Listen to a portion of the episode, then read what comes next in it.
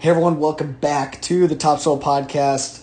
Mitchell and Trent back in the Soil Nation World Headquarters. Going back uh, kind of to how we ran season one, where both of us kind of sit down, and have a quick conversation. We were just in a meeting um, with a company. Um, we won't get into them, but we're going to talk a little bit um, overall, kind of on our thoughts today on some of the things we've got going on um, and trying to be kind of specific, you know, and keep to a fairly short episode here for today. Um, and love would would love your feedback, you know, and to continue this conversation um, online through our channels and whatnot. Um, so Trent, we'll just cue it up to you first. You know, one to talk today about biological products. So you and I have a little bit different businesses that um, you sell products, you sell seed, you sell um, you know inputs for farmers. My company we're consulting we're making fertility recommendations and we're testing these products for you. When you're looking at you know moving a new product what's some of those conversations that you're having some of those things you're looking for? Um, especially when it comes to biologicals what are you looking for um, as a retailer but also as positioning on the farm? You know what's kind of your takeaways on biologicals along those lines so that's kind of a pretty deep question there. But to pull that apart a little bit, I think the most important thing is to separate the marketing department from the science. And that's often the toughest thing as well. So I think anybody can relate to the concept of a three to five bushel yield advantage, right? Because we've been sold that since forever. And, you know, apply this product, you'll get a three to five bushel yield response. Um, but the, you know, the hard reality is, is that's, that's probably drummed up by a marketing department, you know, with exclusions of data to get a result that they want. And so I think it's very important that you vet the conclusions that are being drawn by these companies, that you do very, you do a lot of thorough uh, questioning and trying to understand what it is that the product actually does and how it works. Uh, I know there's a lot of movement, and one of you know what we want to talk about kind of in this episode is the the um, uprising of biologicals mm-hmm. and biological seed treatments or biological in furrow treatments and whether there's any science to support some of these claims and um, you know for that like like Mitch alluded to you know he's kind of the the research department here in Washington County on a lot of these companies I would just kind of throw that back to you and say, you know, what are what are what's some of the science that we're seeing? What are not necessarily specific products, but what are the products that you're looking at? Uh, what are you seeing as far as yield responses or overall soil health, fungal bacteria ratios? You know, what are you seeing from from a response on some of these biologicals? So I think we can see definite responses when it comes to yield, but like you brought up, you know, I don't think that's really what we want to go for long term. I think that is still the currency right now. It's still the main talking point, you know, is yield, and and everyone likes yield because it's fun and it's fun to be in the combine and uh, pushing big yields, you know, and seeing that monitor going over 300 bushel consistently.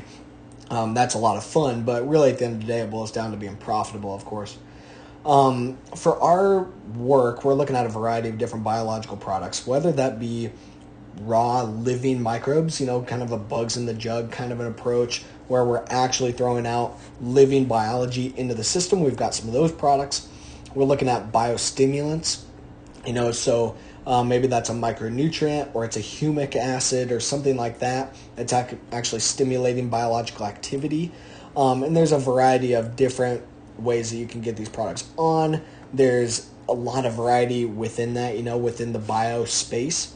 But everyone's really talking about it. Everyone's talking about um, biology. Everyone's talking about biological additives.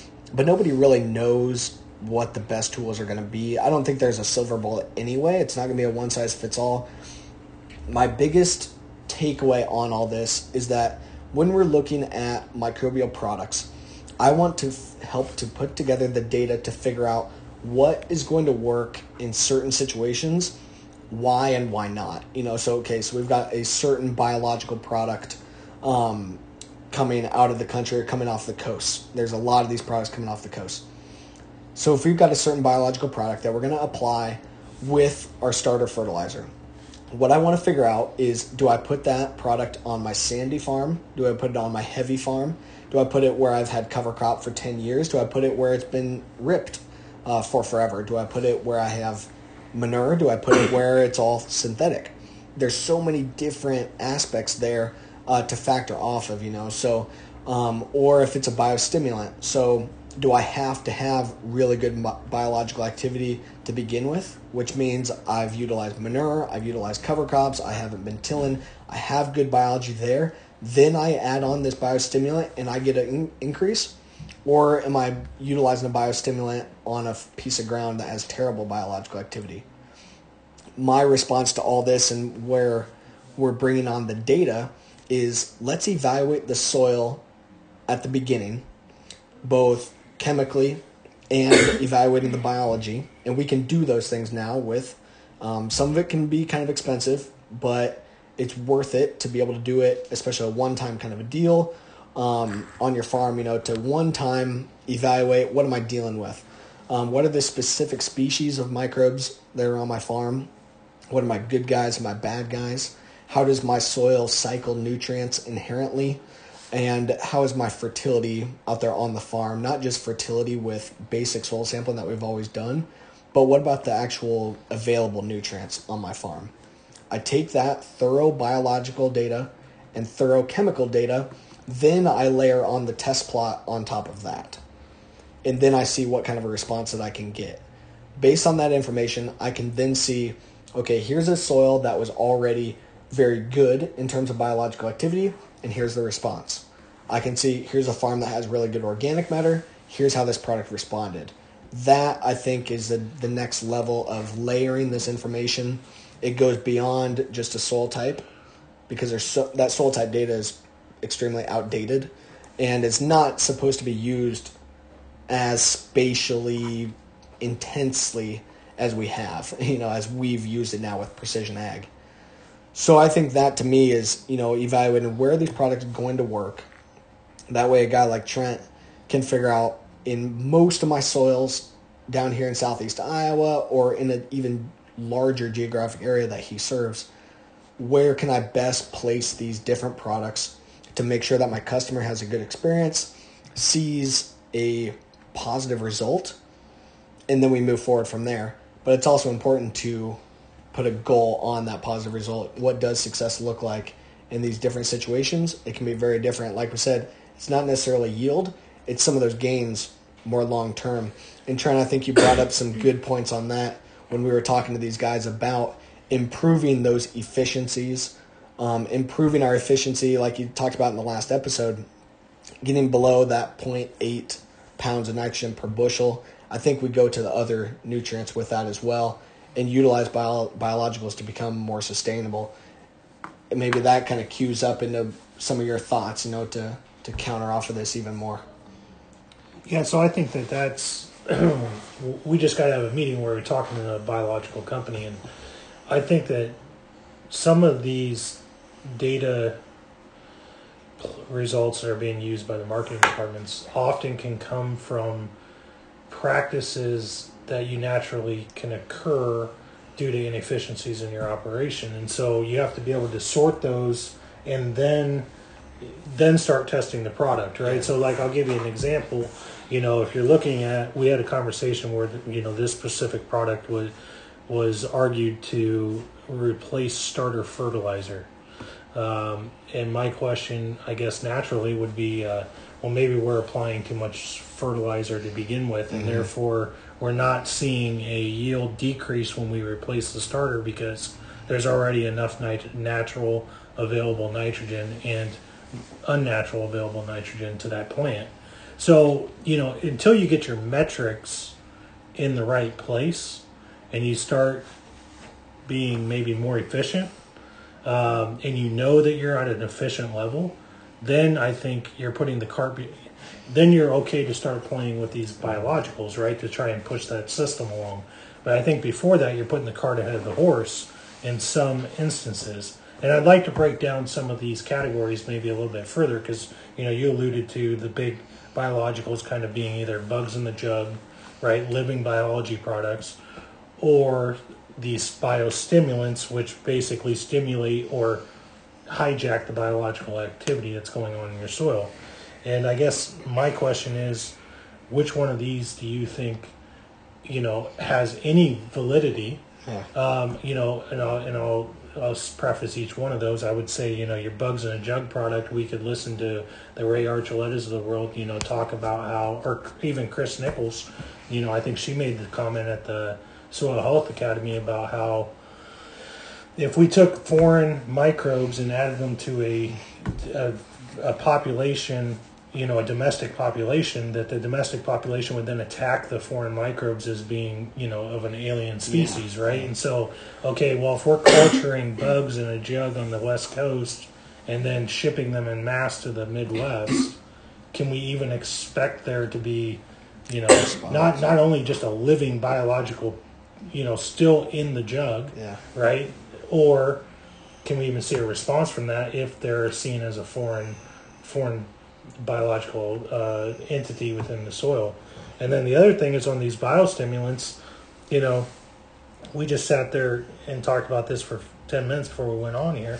You know, what are we getting there uh, that's actually having a direct effect on a microbe? Right.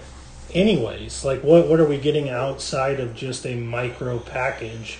And that micro package is just hijacking the efficiency of those microbes in the soil at that point anyway. So, you know, where where is the magic bullet within, or where do you see Mitchell the Yeah. magic bullet lying, and where these are actually increasing efficacy? You know, and can we separate that efficacy between the product and soil health, mm-hmm. or do they go together? And if they do go together, you know, where where does that magic bullet come from? Right. No, I think some a couple of good questions there, you know, and and my overall deal, you know, just comes back down to understanding what we have in the soil mm-hmm. to begin with. So, like I said, I think a lot. If we're we understand the domestic species that we have in our soil, then we can apply the correct mix of nutrient of microbes to fine tune that. Hmm. You know, if we have a lot of good rhizobia in our soil or a lot of good mycorrhizal fungi in our soil, but we also have a lot of pythium or we have a lot of sudden death or whatever, we can fine tune our applications for that specific situation um, and then help to fine tune rather than you know a, a mix of bugs in a jug like I said coming out of California or or the East Coast or wherever and it's coming pre-mixed and you just kind of get what you get and yeah some of the microbes in there might not necessarily be what you want. Um, and there's a lot that I think the microbial companies have to do with making sure they know exactly what is in that jug and that what they're delivering is a pure um, pure product that's concentrated enough to really make an impact. Um, so, what I think, you know, to sum that up is understanding exactly what we have in our soil and then fine tuning our blended microbial product to match our specific situation. And then you stimulate it with your biostimulants. But, like you had said, you know, and, and maybe this, you know, kind of throws a wrench into everything is those biostimulants that we're talking, you know, by throwing out the micronutrients or throwing out a humic um, acid, a carbon chain is all that is. It's a long carbon chain that is feeding those microbes. It's a sugar for the microbes. By throwing out those micronutrients or those sugars to stimulate the microbes, can we do the same thing just by applying more living roots that are going to stimulate the microbes in the same way? You know, so is our cover crop our biostimulant, or is the you know integrating the um, livestock and whatnot? Is that enough of a biostimulant? My question, my thought process is that it's a combination. It's a combination of products and practices that are going to get us there, especially in the short term. I think there's products that can help us as we are um, regenerating our soils and as we're moving into a more sustainable system, that the products can help us to get there in the short term. We can fine tune those microbial communities. We can stimulate the biology in the short term with added carbon, with the micronutrients that most guys have not been applying for the last multiple decades. We can fine tune those things. Then we, you know, continuously integrate into more a more regenerative system, back off on the synthetics, probably back off on a lot of these microbial products too. I think over time you reduce the need for those kind of products as well. I I don't know that there's enough long term research into those things. There's so many new products coming about that we haven't been able to see what they do after using them for 20 and 40 and 50 years. Um, but I would think that you can eventually reduce ourselves off of those and let the system work on its own. And that's really what this boils down to is how do we get to a more sustainable system? How do we get to be more regenerative and uh, hopefully be able to be compensated for that going forward? So I think my last kind of takeaway, and we'll get Trent's, is that it's important to look at what are these new products um, that are going to impact your farm. Where are you starting? What's your starting point right now? And let's put together some strategy to help you to improve. What's the top of the list? Goals. What's goal number one through five? Let's work through those before we get to goal 25 mm-hmm. and work our system down um, and continuously get better, learn from each other, um, because I think the benefits are really going to play out even more than some of the short term benefits that we can see right now. So, and Trent, I think that's you know leads into you on on helping to get those right products and whatnot to our growers. Um, that leads right into where where you guys are positioned in as well. Um, you know, as a resource to help our guys to strategically get there and have those conversations and uh, really good for us, you know, to have a conversation, sit down with a company like we did today, and and really get to some nitty gritty on what's going on in our soils and in the leading farmers that we're working with day to day. Um, that we're talking about some pretty advanced stuff here, but we've got to start. We've got to move in the right direction, and and it's going to be fun. Yeah, I guess my final thoughts on this would would be, you know, to approach this stuff with extreme skepticism. And um, I guess I would look at it this way, you know, from an unfiltered standpoint. I mean, if you look at this from a company's perspective, you know, 20 years ago, it was all about bringing traits to market, right? All these big companies were pushing money towards the trait aspect of of seed, and you know, nobody was really talking about soil health at that time in any kind of mass. Um, so the dollars to bring product or to bring a trait to market is astronomical. Only a very few amount of people can even afford to play within that space. But the the unregulated, for the most part, you know, biostimulant bugs in a jug sphere can be manufactured by anybody with a pulse in a basement. Mm. You know, and so you have to be real careful careful with inoculants, with bugs in a jug, with biostimulants, because there's really no regulations and the and the ability to put it on the market is so cheap.